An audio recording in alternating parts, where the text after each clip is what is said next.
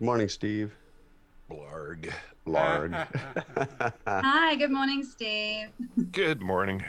Oh, you sound very chirpy. That's nice. it's too early for Steve.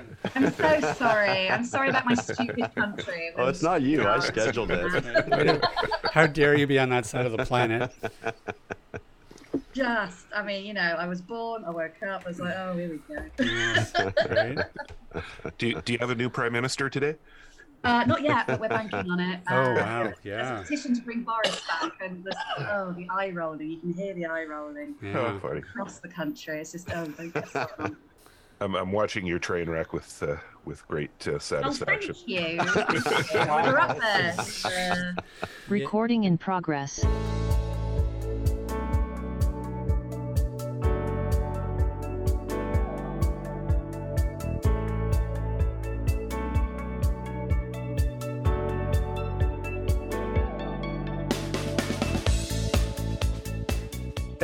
Welcome to another episode of AT Banter. Banter, yawn banter. Oh man, even the cowbell's asleep today. That's What's Zoom squishing on? the audio. Oh, is it? Okay, well that's fine. We let let the let the cowbell sleep in. Insert cowbell sound here. That's right. That's what WAV files are for. Hey, this is, of course, the podcast where we talk with advocates and members of the disability community to educate and inspire better conversation about disability. Hey, my name is Rob Mineault, and joining me today in this very early hour, Mr. Ryan Fleury, Good morning, everybody. and the only man who podcasts in his pajamas, Mr. Steve Barclay, is also here. I'm not wearing pajamas.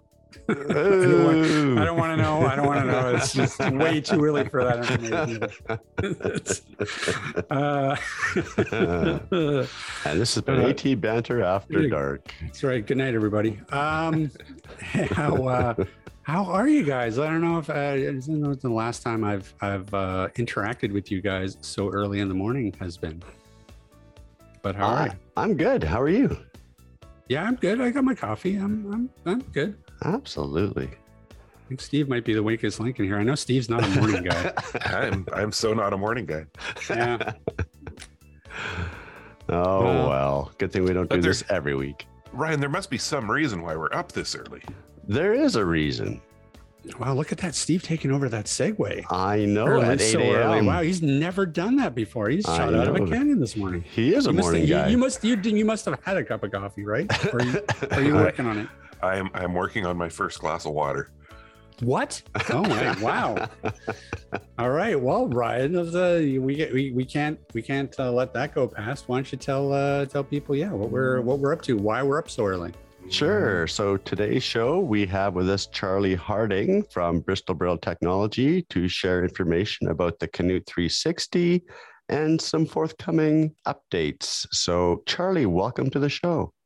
Hi, everyone. Thank you so much for having me, and thank you so much for getting up at this ungodly hour. it's 4 p.m. in the UK, and I've been up for hours. So. Oh, it's so our jealous. pleasure. Well, listen, why don't we? Uh, we, we are excited to have you. Um, you know, we've we've uh, known about Bristol Braille for for a few years now, Mm. um, and, and have been watching with great interest what you guys are doing.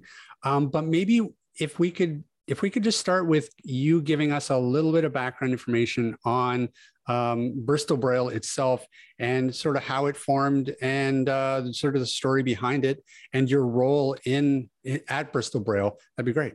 Yeah, absolutely. So, um, our founder, Ed Rogers, uh, who sadly can't be with us today, uh, he sort of came up with the, the, the concept of multi line braille machines about 12 years ago. Um, it was, uh, he was at university, you know, doing bits and pieces, and then sort of became very interested in braille. Um, and the subsequent decline of um, braille usage and people learning how to, to read braille and realized that the the things that were on the market for, for people that read it um, weren't brilliant. They were sort of very much stuck in the past. Um, you know, sort of big bulky braille books that absolutely huge, you need massive amount of storage to have. Um, so we set to work trying to make life a little bit easier for people uh, who, who, enjoy reading and have found it very difficult because of the uh, restrictions that the technology um, has unfortunately put on them. Um, so the last 12 years, uh, 14 prototypes have uh, been created. Um, some kept and gather dust on the shelf. Sometimes we look at them longingly because they are beautiful, but just not very good at what they do. Uh, and in 2020, we finally managed to launch the Canute 360 in its current form um, out to uh, distributors and the general public. Um, so it works. It's the first multi-line braille machine of its kind. Um, we've tried to keep it as affordable as possible. So you're looking at, depending where you're on the world, um, depending what distributors are charging for it, you're looking around just sort of over £2,000 for a machine which is probably you know about the same as a very good quality desktop computer. Um, it's designed to be a desktop machine, um, so you wouldn't have it on your lap on the train. Um, so it's yeah, something to sit and, and, and use to read. Um, so it's made up of 360 cells, um, which, uh, hence the name Canute 360, um, which is divided up over nine lines, and each line has 40 cells. Um, and it's a refreshable machine. So you um, decide what you'd like to read, download that onto an SD card using the Braille file, um, plug that into the Canute, and then uh, you get to set the pace. And so you can just start reading the Braille, press the button, it will refresh from the top, and then you can just continuously read whatever it is that you want to enjoy. And it just makes the whole thing far more pleasurable. And I should throw in here that the Canute 360 is part of uh, Canadian Assistive Technologies demo pool. So if people want to try one out, we have them available. Absolutely. Please do. And see, he's up early and he's plugging already. Jeez. We, got, we got to get Steve on first thing in the morning more often. No. um, well, so now, uh, and and I'll open this up to actually to anybody because I'm sure Ryan and Steve can actually answer this too. So whoever whoever wants to, to take this. But so for people who aren't really familiar with um, electronic braille devices, can you kind of explain what makes um, the Canute 360 and, and the whole multi-line braille unique? Like what what is it that that that sets that apart from say other um you know whatever 40 cell braille displays? Yeah i mean say just coming coming from um a sighted point of view um, from like chatting away to um, our braille community um, here in bristol and beyond um, uh, it's uh, the, the one line braille machines just become an incredibly restrictive way to um, absorb information, essentially. Um, so, uh, perfectly okay scrolling through websites and things like that, sort of quick reading, etc. But if you want to sit and read a book or a scientific paper, or you want to look at a simple graph, you know, all this sort of mathematics, music, all this stuff that the Canute can do becomes very, very difficult with the um, smaller one or two line braille readers that are um, on the uh, market at the moment. Um, and obviously, like I said, on the flip side, the, the Braille books, you know, they've, they've done a really great job for a really long time. They're very, very popular, but they are bulky, hard to, to ship about. Um, and just having to, to have, you know, a book delivered to you in chapters like they did back in the Elizabethan era, uh, where you'd have to wait for somebody to write the next bit, you know, it's got to be incredibly frustrating. Um, so it's just basically the Canute's main purpose is to make reading just a, a much more pleasurable and smooth process. And most proficient Braille readers will start reading with, you know, one hand, like start reading with their left hand, and then continue on with their right hand. And as they move down to the next line, that left hand will drop down to that next line and, and basically almost start reading that line, right? So just kind of like your eyes are tracking a line of text, your fingers are kind of doing the same thing. So being able to have a device that can auto scroll or you hit a button and, and scroll and you set your pace just makes, like Charlie said, reading a lot more fluid. Well, that's really interesting. So, in in some sense, are are you surprised that it's taken this long for somebody to develop something like this? Because it sounds incredibly valuable uh, to uh, to people who who read Braille on a regular basis. Um, I mean, yes and no. Um, so, um, so say way way back when I sort sort of started getting quite passionate about this, um, it was just I think Braille has been and say, correct me if, if I'm wrong, but Braille has been considered quite an old fashioned, uh, very low technology way of people to um, interact with the world. And it just, people just aren't putting money, funding, anything into Braille because, um, I mean, especially from chats that I've had with people that, that aren't um, Braille readers, they said, well, you know, can't they just listen? It's like, well, try listening to a book and then try reading a book and then tell me you've absorbed the same information. Um, and I think there's just uh, technology moves forward so fast that it, but it moves forward for majority users and uh, people that are using um, other ways to interact. Like I said, it's just they're kind of been left behind. Um, and then subsequently, um, I don't know what the situation is like in Canada, but especially in the UK, we are very short on um, Braille teachers, um, like trained Braille teachers and schools that are set up specifically for um, blind and visually impaired children. Um, so if they're not in schools that are pushing learning Braille, reading Braille, and the importance of, of having Braille as a skill that you can do, um, people are kind of making do with what they've got. Um, and unfortunately, again, I think it's just it's, it's the thing of the times. It's the minority suffer. Um, so we are always quite surprised that people aren't more interested and jazzed about you know this great machine that everybody that uses it says you know this has made everything so much better. Um, but yeah when it comes to really trying to push like braille and, and, and getting people to learn it it's a much much harder task. Well yeah and it's it's very much uh, the same here. I mean we we for years now um, you know we've been sort of helping do what we what we can to really push the idea of braille literacy. And it has been uh, you know an issue um, there was this real idea that sort of came about that well with screen reader technology and smartphone technology um, you know everything's sort of you know talking. So why do we need to be teaching braille? Here in canada um, things are getting better. Um, braille literacy campaigns are sort of um, having having a little bit more traction than they did like even five or six years ago. Um, but it is a real a real battle um, even today.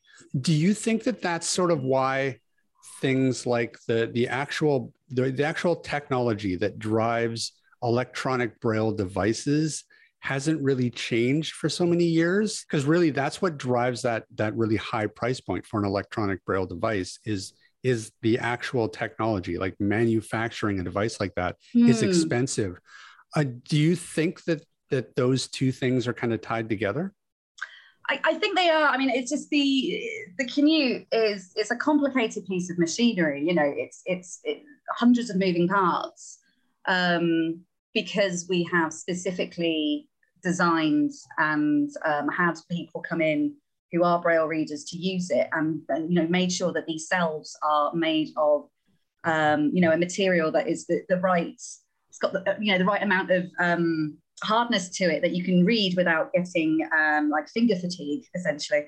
Um, you know, it's uh, we, we've spent a lot of time and a lot of money creating something that works for people.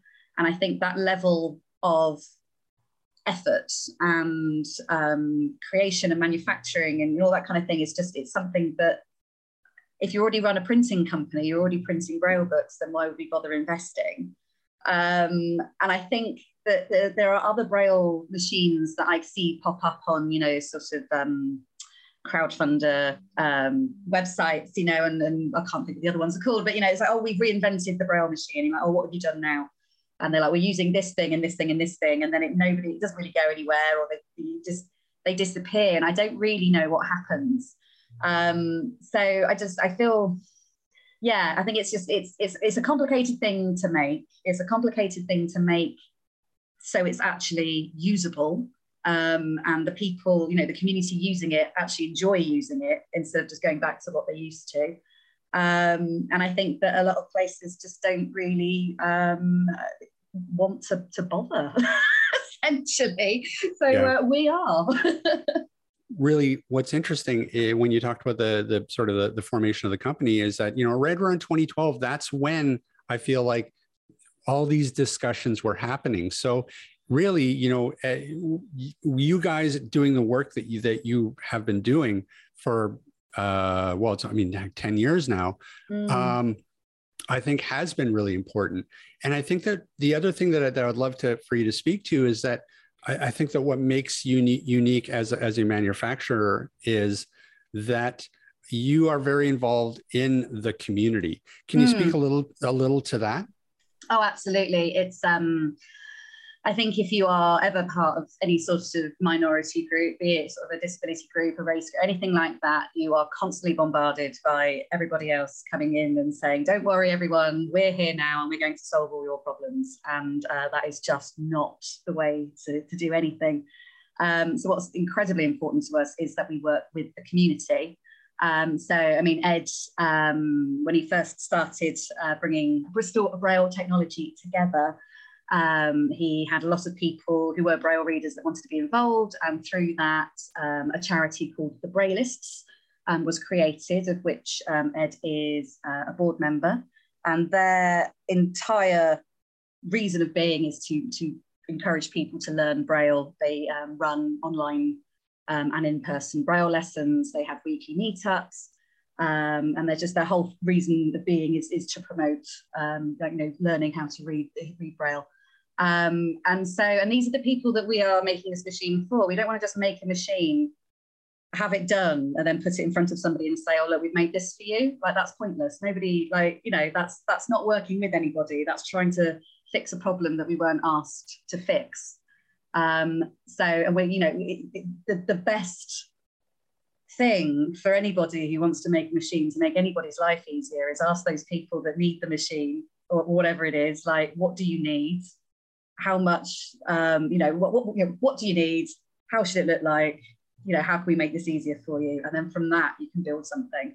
Um, but no, we have absolutely no interest in storming into a room and telling everybody, don't, don't worry, we're, we're going to fix, in inverted commas, this for you.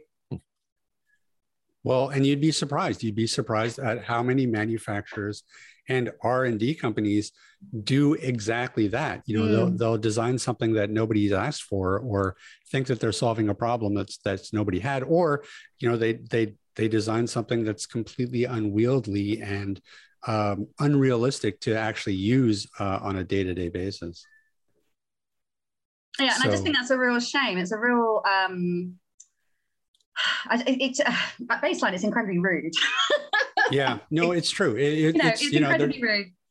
Um, yeah. And it just takes away anybody's agency, I think, and it just takes away anybody's, you know, you, you, it, it, makes me very uncomfortable because I have seen other manufacturers do something similar. You know, I do keep an eye on what's going on, and you will see these things go out. And then I'm part of lots of forums, um, people that are, you know, interested in this thing, and a lot of them are saying, "Well, I didn't ask for this, and it, it won't work." And how am I supposed to use this? And you know, and it's just obviously nobody sat down with anybody in a community and said, "What what do you need?" They just said, "This is what you've got," and that's um, makes me very very uncomfortable.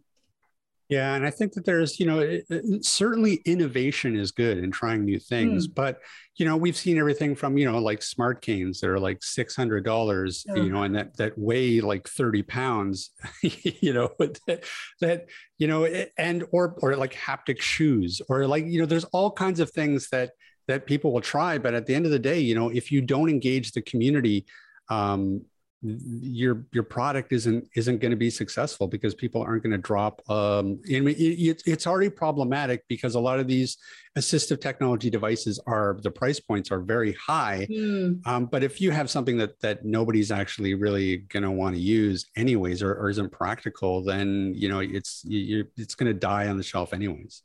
Exactly exactly.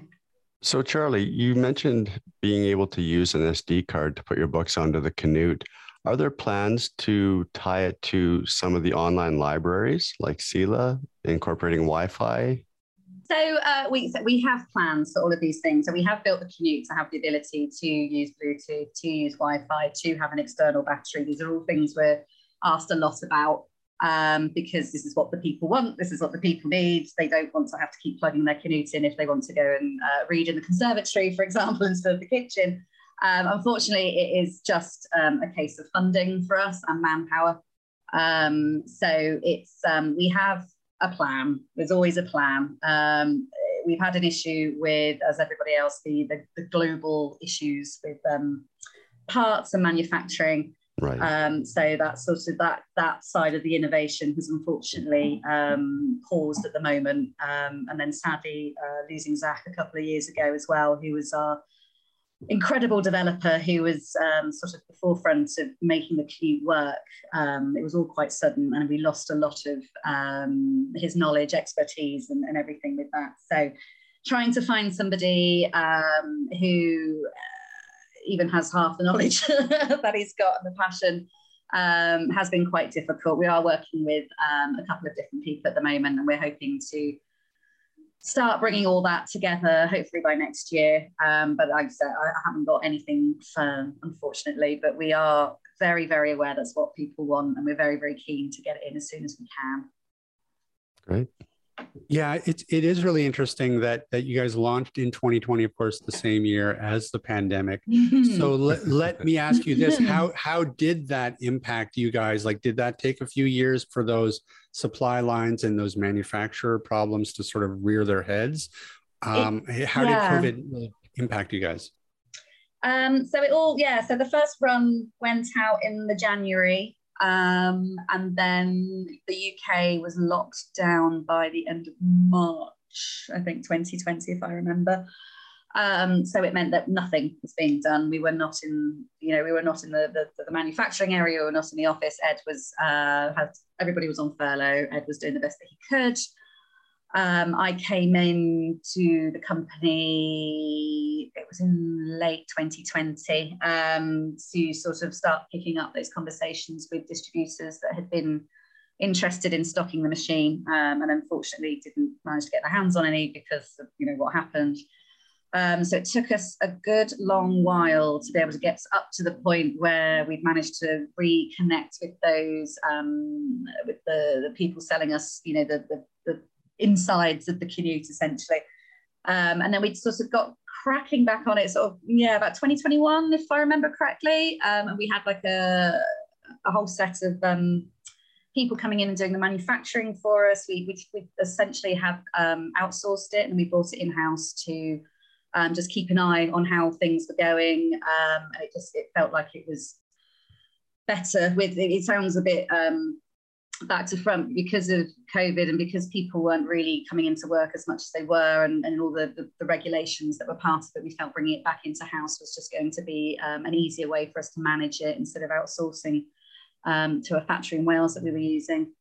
Um, and then everything was going great guns. We were doing really, really well. And then we started hitting a snag where um, particular motors that we use um, became very, very hard to get hold of.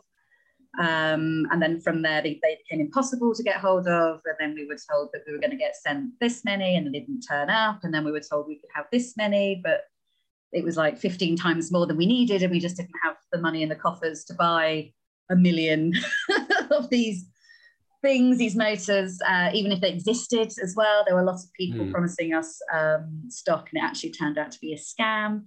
Um, so it just oh became untenable. Um, so we decided to shut down manufacturing again, which was heartbreaking, I have to say. I think we we finished. I did the last shift with our last manufacturer uh, just before Christmas. Um, and then everything we've got on the shelf is basically what we've got.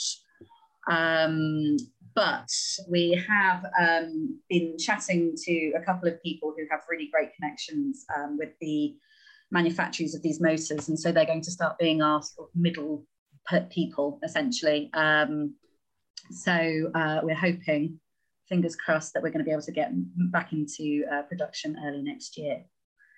Um, but it was uh, COVID has not been kind. but yeah. we have had so much uh, positive feedback. We've had so much support, the understanding and the patience of the people that we work with. Uh, I felt every other week I was sending an email saying we've got Canutes coming, and then actually we don't, and actually we do, and actually we don't, and then somebody would get COVID, and it was all it was it was very very hard work. So we're very, very lucky that we are um, working in a community, but uh, we're just very, very patient and nice and probably cursing us out of earshot, but uh, weren't too cross with us. So thank you, including you guys. Thank you very, very much.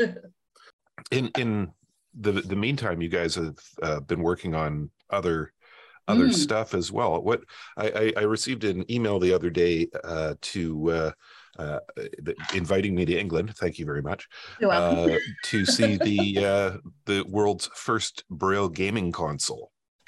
yeah. We've, what can you uh, tell us about the Canute dock? I'd love to. So, because we've not been able to manufacture Canutes, we decided to, uh, yeah, bring um, bring a few of our freelancers back to try and create um, something that will enhance the Canute. In whilst we were in the position that we haven't been able to make any. So, what we've come up with is the Canute dock. Um, so, basically, what it is is um, a dock system, uh, which the Canute plugs directly into. Uh, it's got a um, high vision contrast um, screen on it for people um, who have um, some sight. It has a pull out keyboard. um, and essentially, what the dock has managed to do is increase what the Canute is able to do. Um, so it's, it's still in prototype stage at the moment, so we're not ready to launch it, launch it, but we're really excited about what um, people might want to use it for. Um, so yeah, so it's, yeah, basically it's just it's something it's something that people can buy if they have eventually be able to buy um, if they already own a Canute or they would like to buy buy it together, and um, they can kind of use it for for work or play. Deliberately designed it um, to be um, ergonomically suitable for people um, using multi-line braille. So we've done lots of people of different heights and you know sizes sitting down and, and using it to make sure that you're not getting any wrist fatigue, uh, that the keyboard you know sort of pulls in and out um, and is usable. Um, it means with the um, uh, with the screen that the Canute can be used as a display of sorts. Um, uh, so we're able to run um, sort of word processing, simple graphs, charts. Um, you're able to use it for computer programming and coding, um, which brings us on to its ability to run Braille computer games, which was a very exciting experiment that Ed sort of had a go at and then realized, oh, there's something in this. Um, so we sort of downloaded a load of old arcade games, um, ran it through the dock, and just using sort of the multi lines and all the cells, we were able to do like a map crawling game. Uh, we were able to do, where's my list of games? Hang on, sorry. Do word searches. Uh, Snake. Snake, we did Snake. We've got videos of, um, yeah, one of our uh, Braillists uh, playing Snake for the first time since he was a teenager. Uh, he was saying when he got his first Nokia phone when he was about 14, um, he would spend hours and hours with the screen as close to his face as possible because he just wanted to experience this game that everybody else was playing that, you know, is just most of us have taken for granted. And so for the first time in 25 years, he managed to play Snake in a way that was really accessible and fun for him. And it was lovely, actually. It was really, really lovely to watch. Um, and we also programmed our own game um, based very, very slightly, so we don't get sued on Grand Theft Auto. Um, but we, so we basically took a very centralized map of Bristol City in the UK. Um, the map then is displayed on the Canute and uh, on the Canute um, Braille display and on the screen. So there's potential there for multiplayer games to come about with um, both blind and sighted people. Um, and then you are asked to follow um, some instructions. So some chap turns up and says, I need you to take this package to Bond Street, for example. So you navigate your way around the map using the, um, the display at the top. Um, and then once you get there, you're given another task. So it's this sort of top-down spatial gaming that um, it's just it's really exciting. It's like a new medium. Um, we're hoping like we've had a few people play a few games and it's um, they've really really enjoyed it. So we're hoping to get um, some computer programmers and gamers involved who want to like create games that can be um, used on on on the dock. Sorry, that was just a massive. just dumped load of information there. I feel like a lot of manufacturers out there, you know, when they run into things like, you know, COVID supply line disruptions and when manufacturing is kind of put on hold, I don't know. The, the, the, you know they just kind of sit around and and just wait. I love that you guys decided uh, to to continue innovating. Absolutely, and it was one of those things where we knew that people were using the Canute professionally. We knew that um, we'd, we'd, sold one to um, somebody that had gone to university to do an English degree. Um, we'd sold one to somebody who had done a music degree and still continued to write uh, music and found um, the Canute was really um, uh, made it much easier for him to sort of uh, annotate and, and and chop and change his, his music around and things like that. And I think from there we were like, well, you know, people are in professional careers and they need something that's going to work for them. So originally the doc was going to be more of a, you know, say you could do your word processing, like have your calendar in front of you. Um, you know, it's, it's, it works on Linux. Um, so there is an element of computer knowledge needed at the moment to use it, but it, you know, it would it would absolutely work for um, a professional computer programmer or coder um, who, would like to have like a, a, desktop braille display. You know, it's brilliant. And then we just sort of realized that there was this really fun element. It didn't have to be dry. It, you know, we, we, the plan with the the doc is to do a, a, a braille arcade tour, essentially a mobile braille arcade, and we want to bring it to schools essentially with with blind students and braille reading students and kind of get them into the gameplay and then sort of let them understand that actually braille is a great way to get into computer programming and, and coding and like no braille is fun. It's not just a boring way to learn to read. It's actually can be used for loads and loads of really cool other stuff. And if you get really into it you can start making your own stuff. So it's just like a it's become this kind of tool for us to really promote people learning braille as well as really trying to expand um, access to other people that need something um, professional that you know really helps them having these these multiple lines.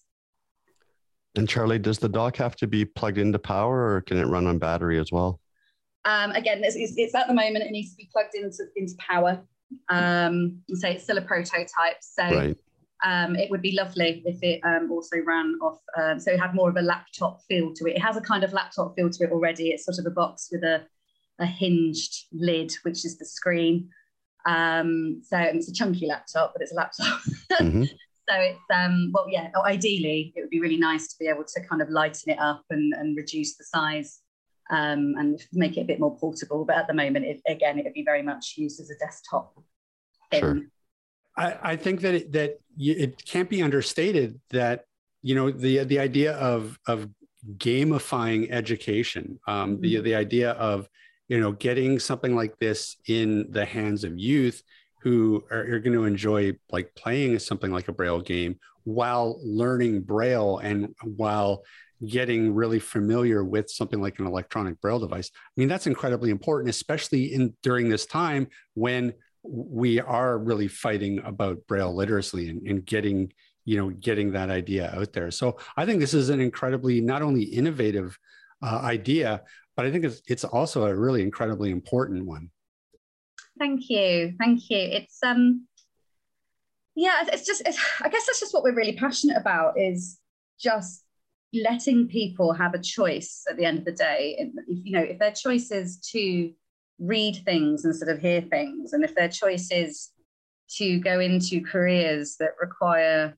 um, you know, a, a, a, more specialist piece of tech, you know, it just, we want kids to be given the choice. We want anybody who perhaps has um, gone blind later in life, who you know misses reading, all that kind of, you know, we just want everybody to have a choice. Um, and bringing this kind of technology to, to especially to, to kids when they're when they're already kind of thinking, what do I want to do? And perhaps they don't feel like they've got much to look forward to in some situations, especially if they're in schools that aren't really set up for them. And to right. show them that actually you've got a choice, you've got opportunity.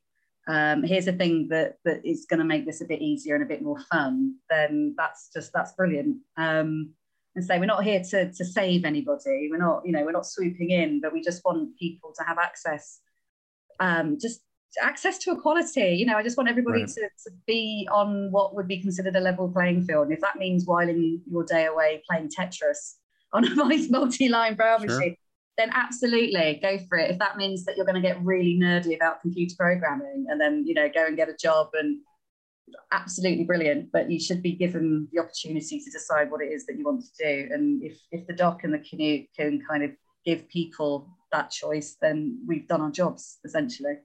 Yeah. Can you put Wordle on there?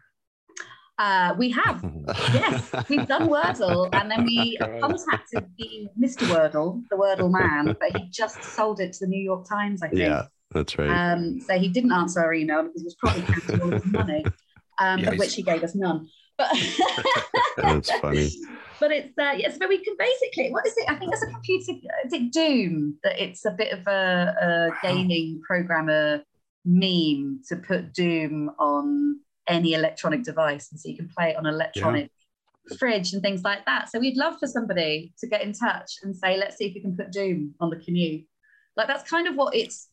The reason we've got the tour happening, and so we're having this sort of prototype launch in Bristol um, in November, and uh, like the again, it kind of comes back to what I was saying before. Like, we don't want to plonk this machine in front of people and say, there you go, we've solved it. Like, the whole point is we're having asking people to come in, try the machine, and tell us what they'd like for it to do.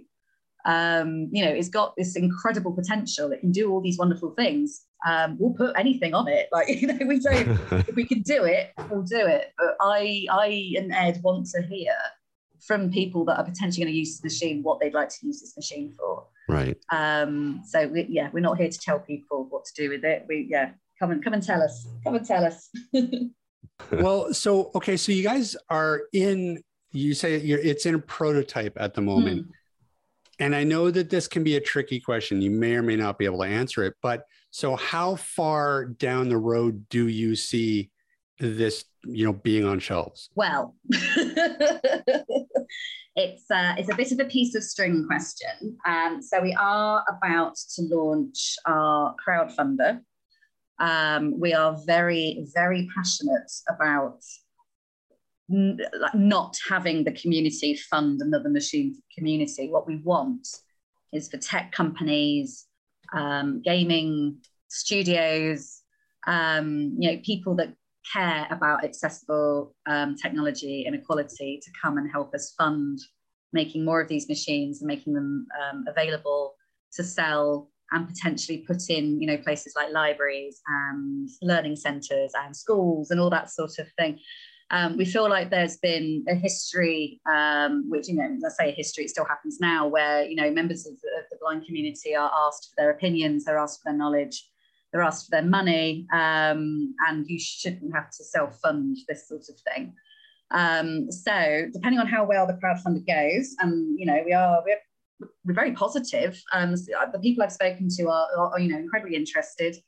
Um, the gaming is just like a little cherry on that cake as well. Like it does make it a far more interesting idea. Um, so hopefully next year. but again, Right. piece of string. We'll just have to sort of see how it goes. But um, Right.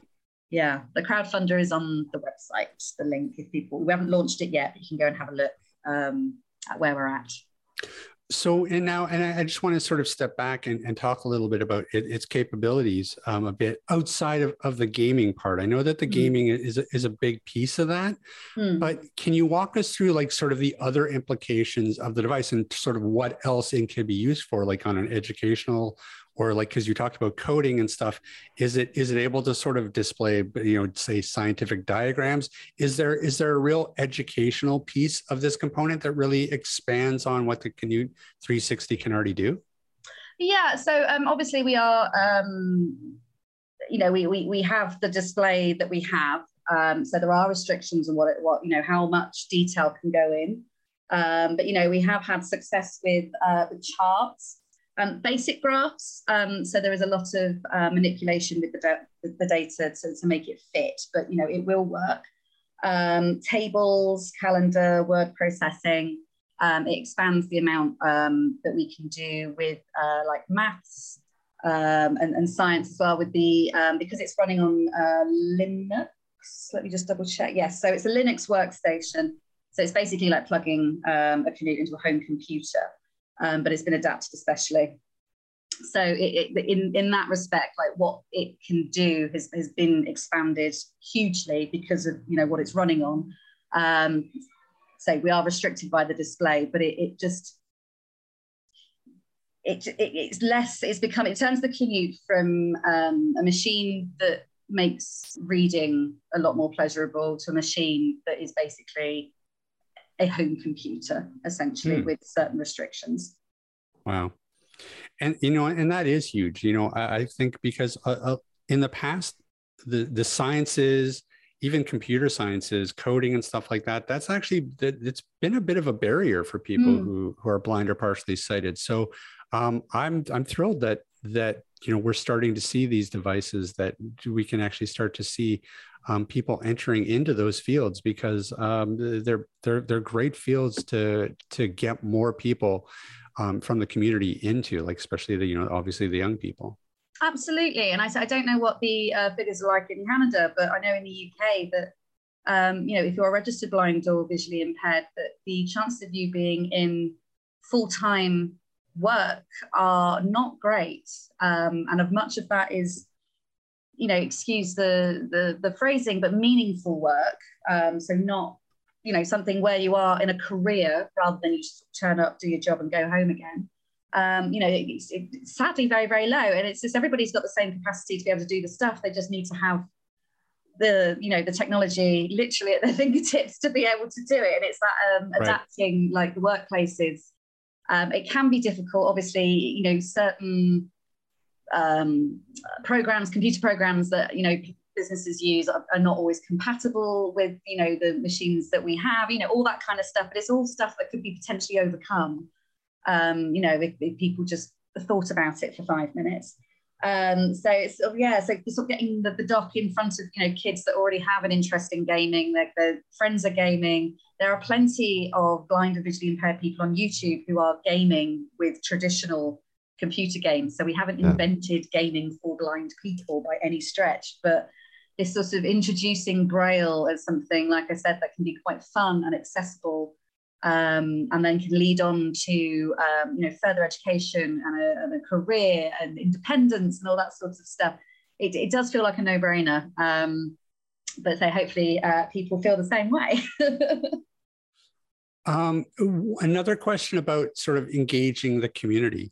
Mm. Uh, you know, obviously you guys are, are based over in the UK, but is are like do, is there a way that you guys sort of uh, engage with the blindness community uh, all over the world or are you are you is it more focused in you know sort of localized where people you can kind of have people in and get their hands on the devices so ed, ed i mean before before things got very uh, unpleasant with the pandemic ed was you know constantly bopping all over the world um you know he he will um go to the large um oh, exhibitions uh, and things like that. We have um, a lovely guy uh, in India who's been sent a Canute on loan um, to take it around and kind of uh, he knows you know he's been taught how to use it, so he's walking around uh, communities in India.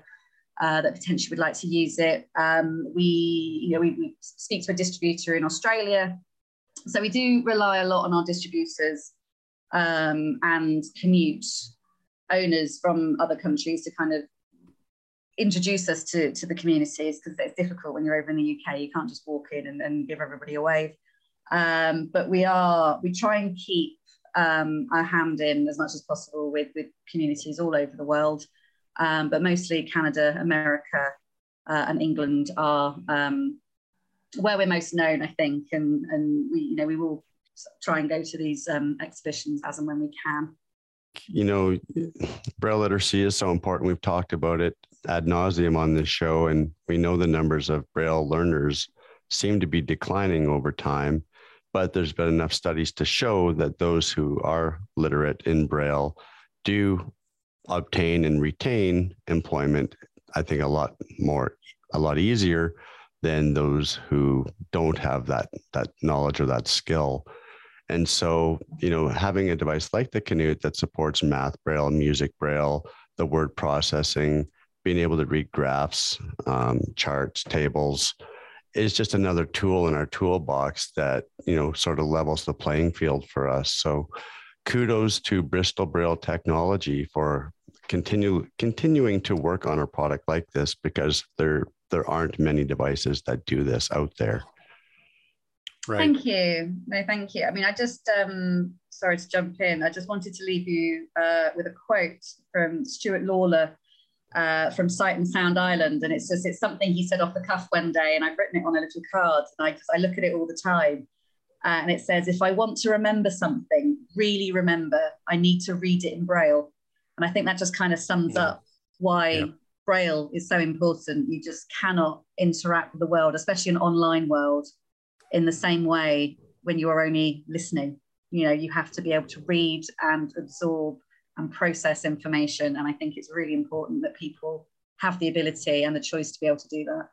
Uh, I mean, 100%. I mean, I would, I, I mean, I think especially in this day and age, uh, when we are bombarded with stimulus all the time, um, with so much media out there, so much material, um, and it does change the brain chemistry of the general population. And I do feel like uh, it is harder and harder to retain things um, through, especially just through audio when you're when you're constantly bombarded with it. So yeah, I, I think that I think that there's there's such a huge uh, case study for for why braille literacy is important, and you guys are doing really incredible work in driving that forward. And I think that you know you guys have really uh, you are doing things the way that I wish a lot of assistive technology manufacturers were, were doing. You know, you're engaging the community and you're actually building products that that have a, a lot of value to that community. So I, I you know, I echo Ryan's kudos.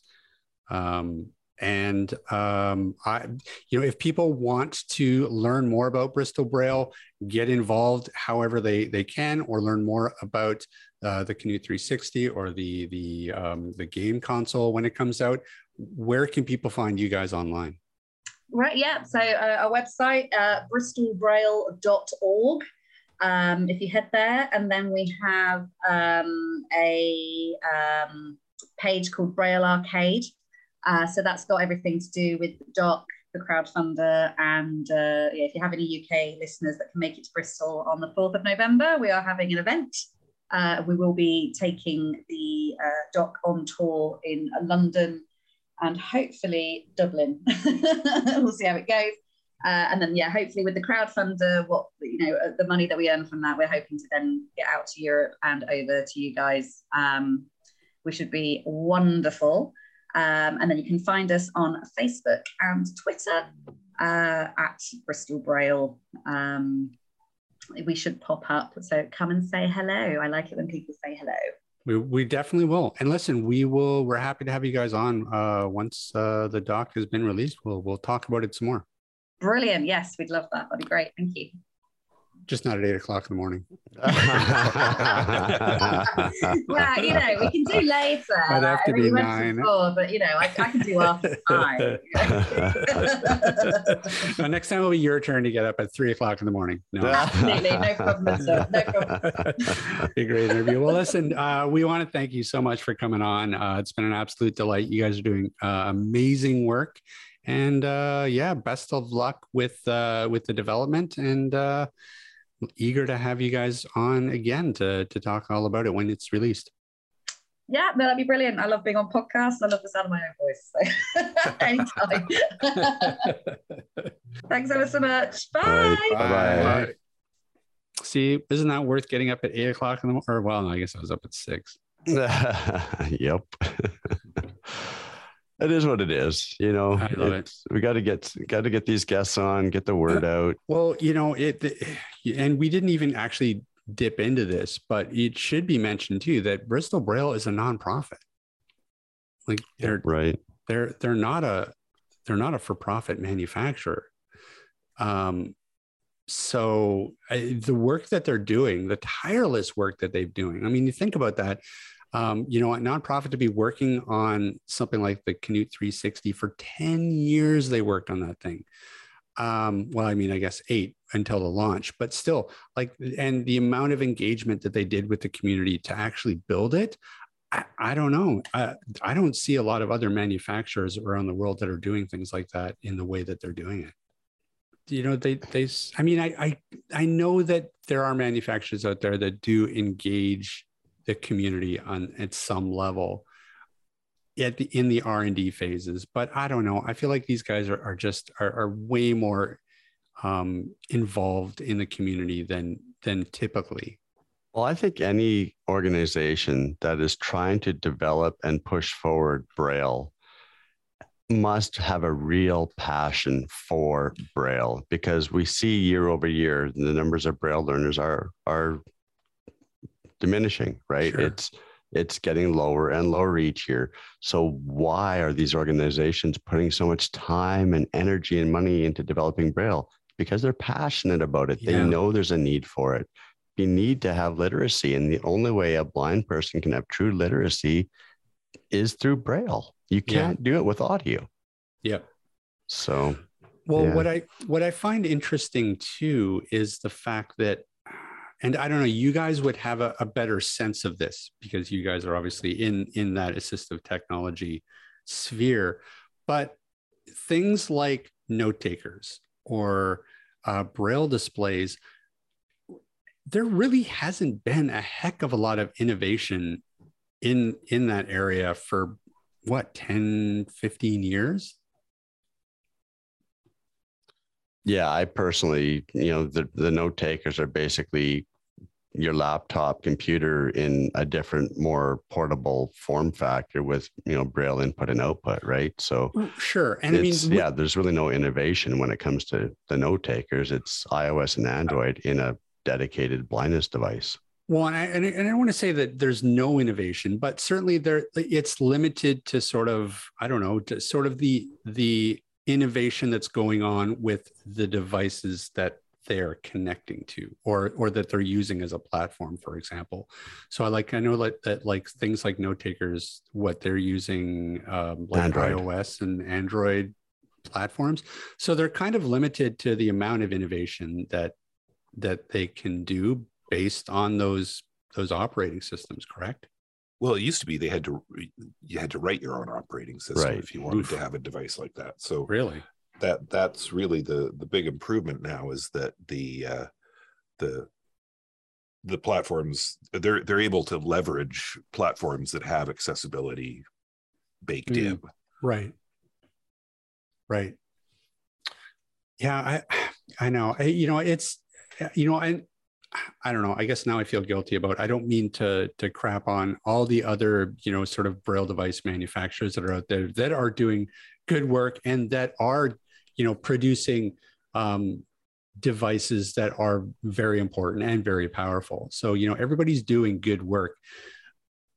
But i know i just wish i just wish somehow we could just develop the technology that we could just we could get the, the price point down um, on some of these devices because i know that that's a can be a real barrier for people It would have to be a Google or an Apple that that come out and do it, right? That have that audience, those numbers, to be able to bring that that price down to a mainstream price because the, these dedicated blindness companies just can't do it. The numbers Yeah. aren't there.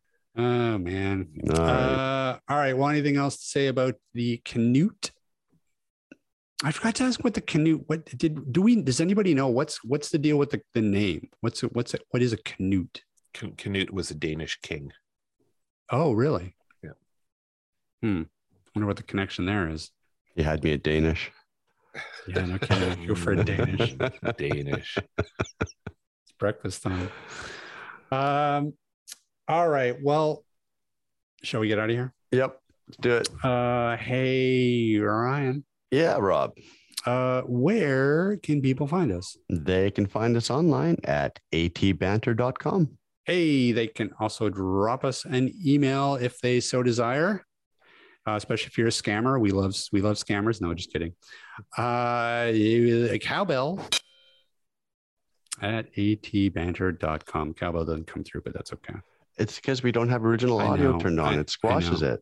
I know it squashes it. Wait, so does that mean you need to have original audio or we need to? I don't know. Okay, Prob- whatever. Probably him. Yeah. So there you go. It's All our right. fault. Next time. Yeah. Uh, oh, go ahead, Steve. Well, hey, you know, if people want to engage with us in some sort of antisocial way, they can find us on social media through Facebook and Twitter. Oh, and Instagram. You know, we should we really should have asked her more about the whole. I, I don't even really understand what the hell's going on over there in England right now. Like, what I know the prime minister sucks or something, or I don't, I don't even know understand what's going on. I, I was just starting to get used to this Boris Boris Johnson guy, and now he's gone. So I don't even they they need to figure out maybe they- I don't His know. his party turfed him. Yeah, They rep- well, they replaced him with a woman named Liz Truss, and Liz Truss came out and said she was gonna cut taxes and do all of this stuff, and then people who actually know about these things went to her and said, "Are you out of your mind? Look at the pound dropping just Wow. because you're talking about what you're gonna do. Stop it." So they she fired her finance minister after what a, a week or something wow. and replaced him with a new finance minister who said, "Yep, we're not doing that." So now, now, now she just looks feckless and waffling. And Oh dear. Yeah, so. Mm, anyways, just Wow. fur- further on Canute. yes. Mhm. Canute was a Viking king of England, Denmark, Norway, part of Sweden, and governor or overlord of uh, Schleswig and Pomerania. Wow. So he was the only man to be king of England, Denmark, and Norway, as well as ruling part of Sweden. Man, not bad. Well, aptly named then. An Yeah. overlord. I wonder, yeah. Oh, I want to be an overlord. Sounds fun. Sounds way better than a king. An overlord. You better check with your cat and see if it'll let you. That's right. That's usually their job. Yeah, true. uh, all right. I think that is going to about do us do us. I think that's going to about do it for us this week. Big thanks, of course, to Charlie for joining us. And we will see everybody next week. Banter. This podcast has been brought to you by Canadian Assistive Technology, providing low vision and blindness solutions across Canada. Find us online at www.canasstech.com. That's C A N A S S T E C H dot com. Or call us toll free at 1 844 795 8324. For all your assistive technology servicing needs, call Chaos Technical Services at 778 847 6840 or find them online at chaostechnicalservices.com.